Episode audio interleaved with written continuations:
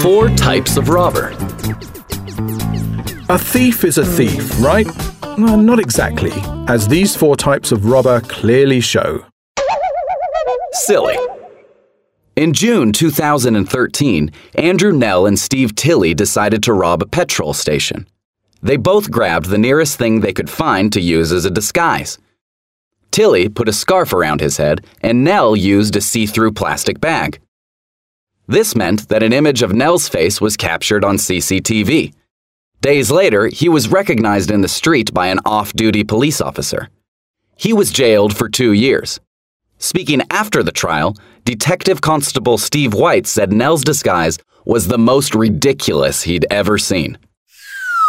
Unlucky. In May 2013, 24 year old Simon Jolton broke into a hotel room in Brighton, England. He forced open a window before climbing in and sifting through drawers. Unfortunately, he woke up the guests, and they turned out to be three British police officers. In fact, the hotel was full of police officers who were taking part in an international football tournament, with participants from Italy, Brazil, the USA, Japan, Spain, China, and France. A British Transport Police spokesperson said he couldn't have chosen a worse place to rob that night. Jolton pleaded guilty to attempted burglary and was sentenced to eight months in prison.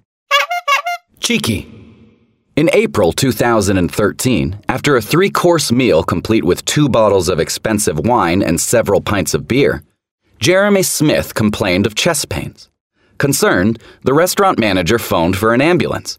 However, while they were waiting for the vehicle to arrive, the manager saw Smith finishing off his pint. Suspicious, the manager reported the incident to the police, and after an investigation, Smith was arrested on charges of fraud. It was later found that Smith had been involved in a string of dine and dash incidents across the country. During the trial, jurors heard how Smith would order large amounts of food and drink.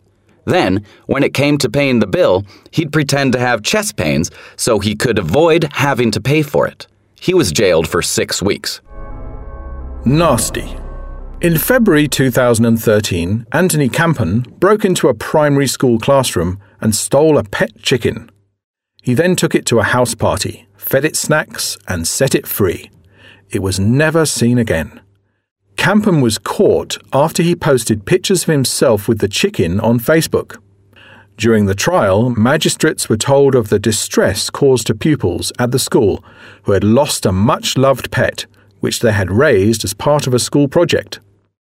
Campen, 29, admitted causing unnecessary suffering to an animal and was ordered to pay £130 compensation and £85 costs.